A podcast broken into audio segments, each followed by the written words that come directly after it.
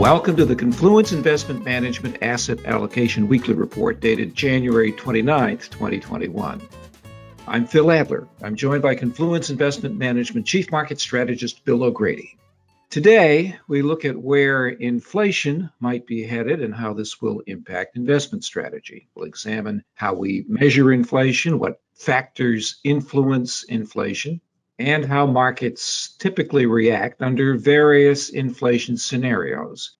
Before we move on to the Confluence outlook on inflation for the months ahead, and a discussion of how portfolios should anticipate the most likely outcome. Bill, when we think of inflation, we're drawn to the Federal Reserve's historic threshold of 2% annually. Under 2%, and, and we can justify juicing the economy with an easy money approach. Over 2%, and we lean in favor of believing the Fed should tighten to prevent price increases from spinning out of control. Lately, it seems like the Fed's adherence to the 2% threshold is less strict. How does the Fed measure inflation? Well, this is one of those questions that gets you into the deep weeds of economics, but it's worth taking some time to examine it.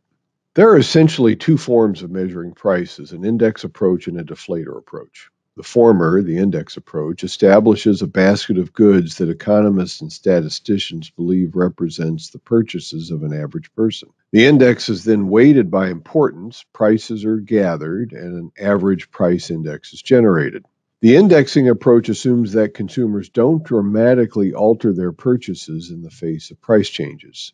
In the deflator approach, prices are measured based upon what was actually purchased. At first glance, this seems to offset one of the major weaknesses of the index approach, which is the fixed basket. But the index approach may better capture how one feels. For example, if beef and pork are substitutes, but not perfect substitutes, rising beef prices would tend to be overstated in the price index if households substitute cheaper pork and thus buy less beef and more pork. But consumers may not like pork as much, and so the index may actually reflect levels of satisfaction better than the deflator, which measures actual purchases. There are additional complications. U.S. consumer prices adjust for quality improvements. This makes sense. Car purchased today costs much more than one purchased in the 1970s, but the quality is far better. And so in the calculation, the cost of cars may not seem higher than in the past, but the actual amount of money spent is far more. And so, to answer your question, the Fed uses a deflator, the personal consumption price deflator, that excludes food and energy. Now, are you comfortable with this exclusion? Is this uh, exclusion of food and energy justified?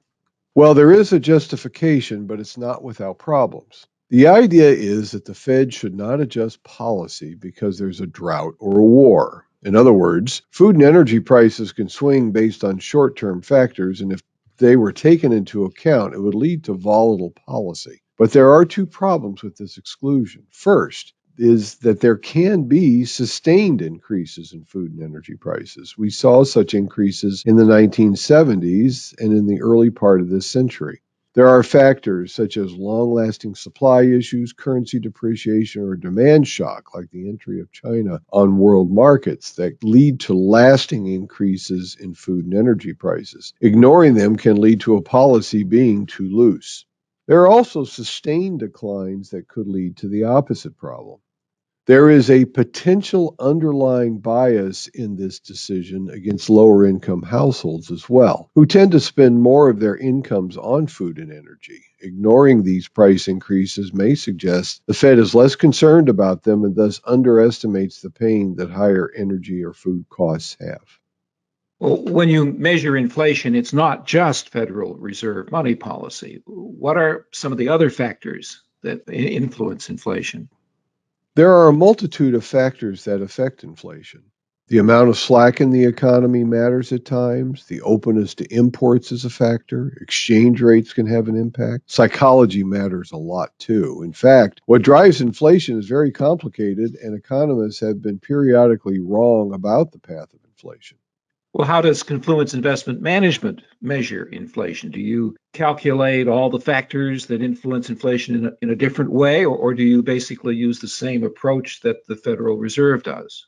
Well, we, we don't calculate inflation ourselves. That's an expensive process that's well beyond our resources. But we do focus a lot on inflation expectations and the impact of inequality on inflation. So, this is a complex calculation.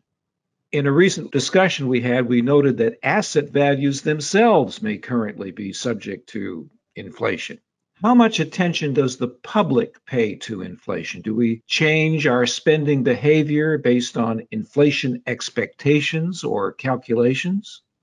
In general, the goal of policymakers is to create conditions where price levels are stable enough to where consumers and producers don't take future price changes into account to any significant degree when they make buying decisions. In what ways does our spending behavior differ based on different inflation scenarios? Well, for any of us old enough to be around in the 1970s, we remember rapid price increases that led us to buy now for tomorrow we knew we would just pay a lot more. This inflation psychology creates an adverse cycle that exacerbates inflation further. At the same time, deflation can be just as problematic. In Japan, for example, consumers and firms seeing steady price erosion tend to wait to buy until they really need it because the longer one waits, the better price they receive. Bill, review for us the recent history of inflation here in the U.S. Well, the history since the late 1990s has been that prices generally rise around 2% a year with remarkably little volatility. And since the great financial crisis, prices have struggled to even reach 2%. So, based on recent history, plus your analysis of the factors that cause inflation and the situation that we, the spending public, find ourselves in, what is your near term projection for inflation? Well, this is the purpose of this report. Due to base effects caused by last year's lockdowns, normal price increases will lead to a notable rise in inflation that will likely last from February through July. But if not much changes, we would expect the growth rate to settle down by the third quarter. And are you able to make a long term projection? Well, over the next decade, we would expect much higher price levels. Policymakers appear determined to reflate the economy. Would you say higher inflation near term is the consensus of economists?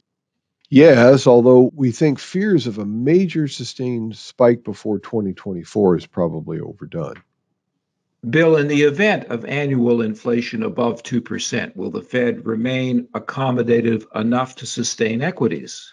Well, that's a tricky question. The Fed has signaled that it is looking more at inflation over several quarters, and so we don't expect the Fed to raise rates probably until 2022 at the earliest. But if inflation fears rise and the equity markets begin to believe that the Fed is allowing inflation to rise too fast, it would have an adverse effect on equities. In other words, if the Fed loses inflation credibility, we would anticipate the price earnings multiples would contract. Bottom line, if you're looking for higher inflation, how should portfolios be positioned? Well, investors would avoid long duration fixed income, add commodities to portfolios, create bond ladders, and own equities, especially those in basic materials. Finally, is there an inflation data point that you'll be paying the most attention to in the coming months? Well, I fully expect a rise in inflation through spring, but what we'll be watching mostly is to see if it will be sustained. We doubt it will be. Thank you, Bill.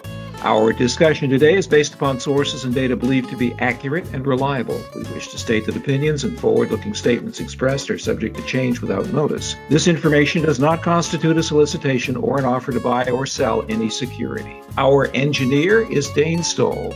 I'm Phil Adler.